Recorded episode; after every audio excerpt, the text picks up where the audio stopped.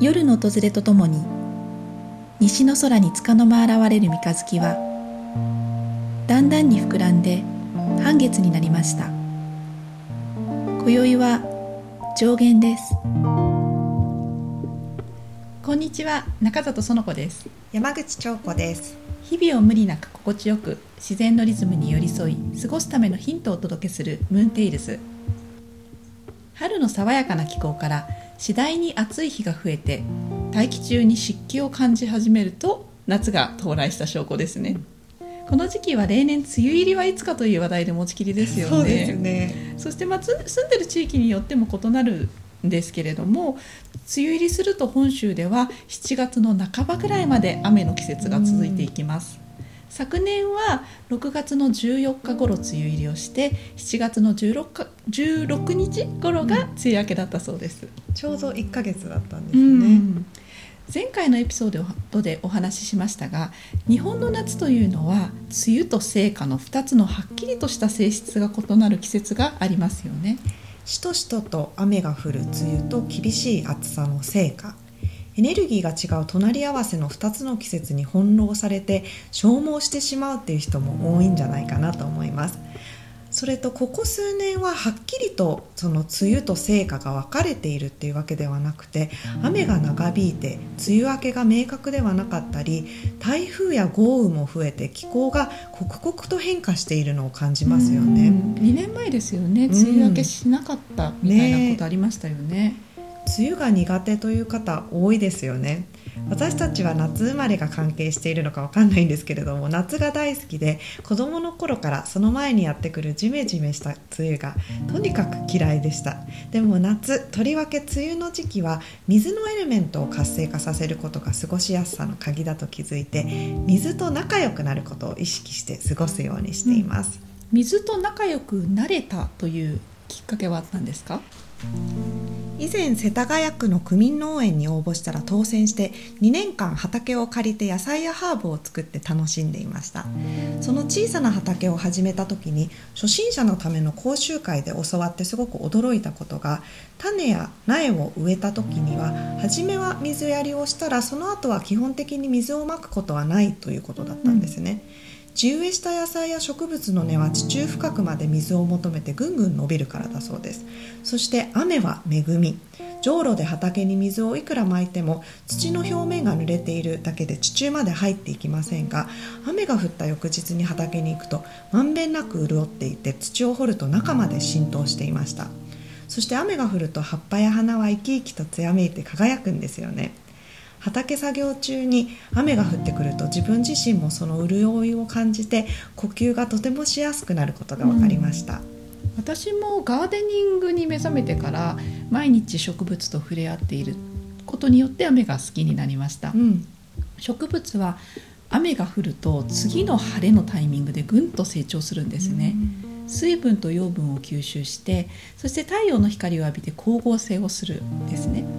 見た目でははっきりと違いはわからないかもしれないんですけれども雨が降って地中から水をしっかりと吸い上げたお花は晴れた日のお花と水分量がだいぶ違うような感じがあるんですね。雨の後の切り花は水飴が水揚げがしっかりとできているので長く持つのに対して晴れの続いた日に切った切り花は水が落ちやすいですしその後たとえバケツなどで給水をさせても結局くたっとしてしまうという場合があることに気づきました。水ってやっぱり生命にとって不可欠だっていうことが分かりますよね今でも雨の日が長く続くと気持ちが沈みがちですけれども雨には雨の良さがあるっていうことに気づきました。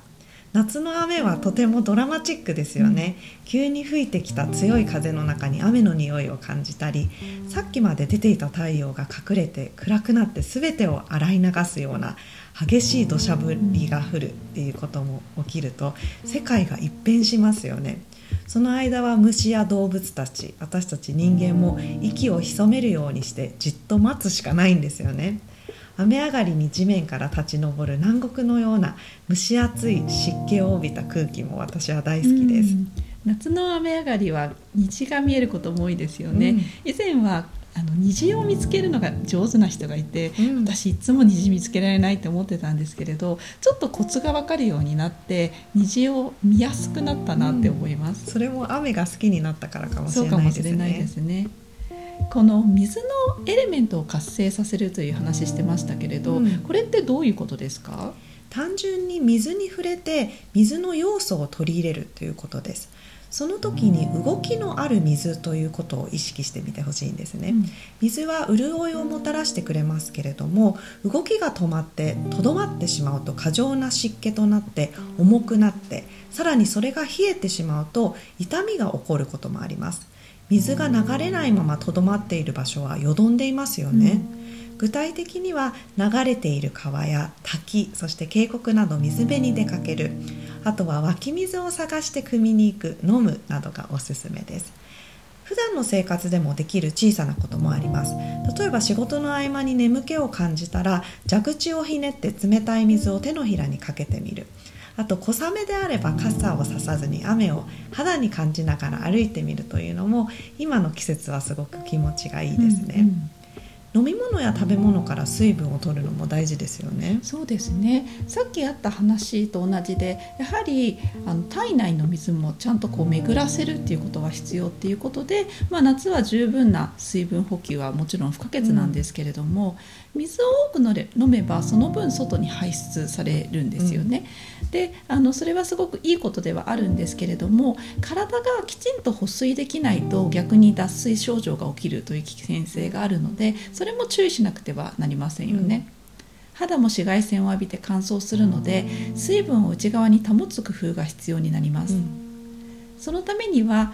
体の吸収を高めたり細胞膜を生成して粘膜の健康を保つ栄養価の高い夏野菜などの食べ物から水分を補給するということ、うん、そしてミネラルと良質な塩分の補給も必須ですよね、うん、さっきの話に戻りますけど夏野菜はやっぱりただ水をあげてるわけじゃなくてその雨水をしっかり吸収してるっていうこともすごくなんか取る大事なポイントな気がしますね。うん、ね。何も水分ってこう水という形で取るっていうだけではなくって、うん、特に夏野菜っていうのはフルーツもそうですけれどもスイカみたいにほとんど水でできてるみたいなみずみずしいものありますよね、うん、そういうものっていうのはやはり水の性質としてもちょっと違うんじゃないかなと思います、うん、水を飲むっていうのとちょっと効果がまた違いそうですね、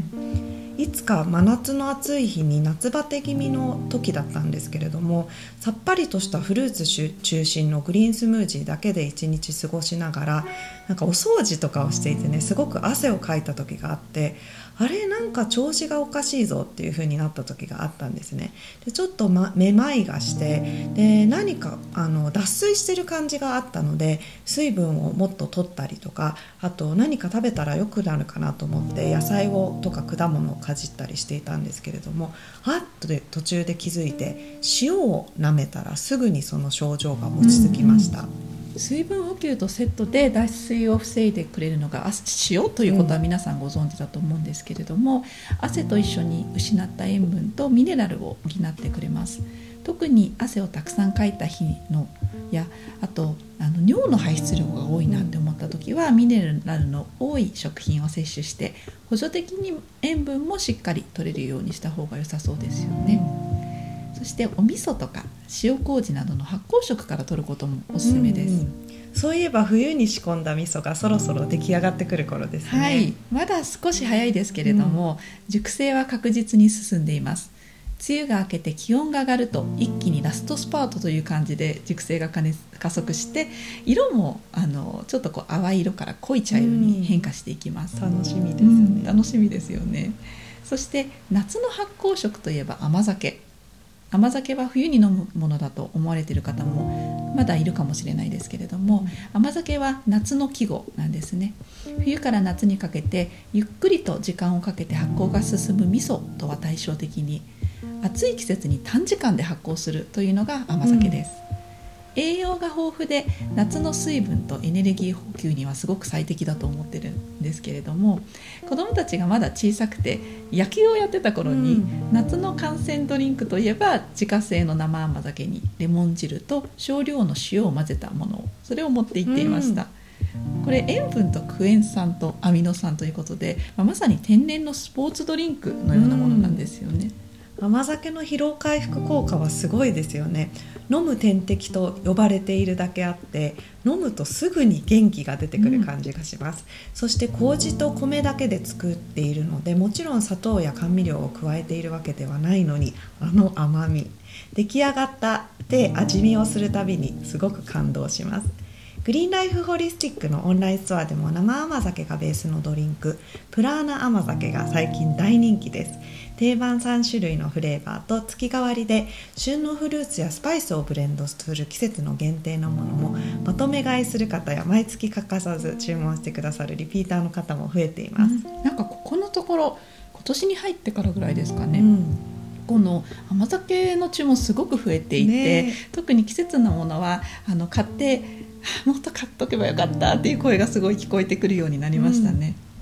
うん、この夏におすすめの食生甘酒についてはムーンテイルズの初期の頃のエピソードエピソード6でもお話をしていますのでこちらリンクを貼っておきます。ぜひ聞いてみてください今年もそろそろオンラインの生甘酒講座も開催しようと思います。自分で甘酒が仕込めるようになると甘酒が時々飲む特別なものではなくて日常的に楽しめるようになります。この講座では私たちの好みの甘さがさっぱりとしたくどくない癖がない甘酒に仕上がるためにおすすめの麹を使ったおすすめの仕込み方法のポイントとアレンジ方法を詳しくお伝えします。今日は水のエレメントについてお話ししましたが水は月とも深い関係があります。陰陽のエネルギーの陽を象徴するのが太陽と火。対する陰の象徴は月と水。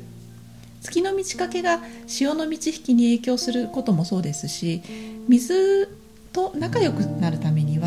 月を眺めて観察をしたり月が自分の体内の水分に及ぼす影響にも少し意識を向けてみるともしかしたら何か気づきがあるかもしれません。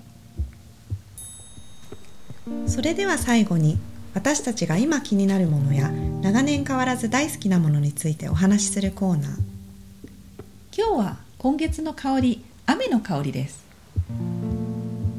今日水を活性化するという話をしましたが雨が降り始める前に香りで気づくということありませんか、雨そのものに香りがあるわけではありませんが雨が降る前後に湿度が大きく変わることによって雨の空気が運んでくる香りというものがありますよね、うん、季節にもよりますが花の香りが濃く感じたり土っぽさの中に少し甘いような香りがするような気がします、うん雨が降り始めると地面の土や石に付着した植物の油分が濡れて細かい粒子として舞い上がるそうなんですね。雨が降り出す前にその香りがする時があるのは先に降り始めた場所から風に運ばれてくるということが一因と言われているそうです。今月ホリスティックジャーニーのプログラムで梅雨時に香りを楽しんでほしいお香を選んでお送りしたと一つ前のエピソードでお話ししましたよね。そのために久しぶりに2人で大好きなお香のお店のリスンさんに足を運んだんですけれども新しい香りに出会いたくてそれぞれ何本か初めてのものも選んだ中で雨にまつわる香りでとても気に入ったものを見つけました。リズムという名前のお香でスコールと白い花という説明に惹かれて選んだんですけれども100種類以上あるリスンさんのお香は一つ一つ香りにイメージストーリーというのがあってオンラインショップの商品説明に書かれています。それがすごく素敵なんですよね、うん、この香りのストーリーを読んでみていいですか、はい、雨の音を聞きながらそろりそろりと花が開く自分のことを美しいと思いもせずにその時が来れば必ず花を咲かせる。そんな花がこの世の中で唯一心を許せるのが雨なのではないだろうか。花の至福の時間をリズムという香りに託してみた。雨の午後にも深い夜にも花の心が聞こえてくるようなそんな香りが心地よくて。キーワードは夏と真夏と書いてありました。今からの季節にぴったりの甘くて太陽の明るさと雨の湿気両方を含むすごく素敵な香りです、うん、なんかストーリーすごく素敵ですね、うん、私も毎朝その日の気分でリスンのお香に火をつけて香りを楽しんでいるんですけれども、うん、あのすごく気持ちの切り替えにいいなっていうふうに思っています。うん、リスンは青山と京都にお店があってそこでは気になるものの香りをあの試すことができるんですね。選んだものの中から自分の好みがよくわかるのも楽しいですし嗅覚が刺激されて香りを感じ取る力を呼び起こしてくれる、うん、そんな感覚もあります。ぜひお店に行ったことがない方はすごくおすすめなので行ってみてください次回のムーンテイルズは満月に夏の訪れと慈愛の母の話です。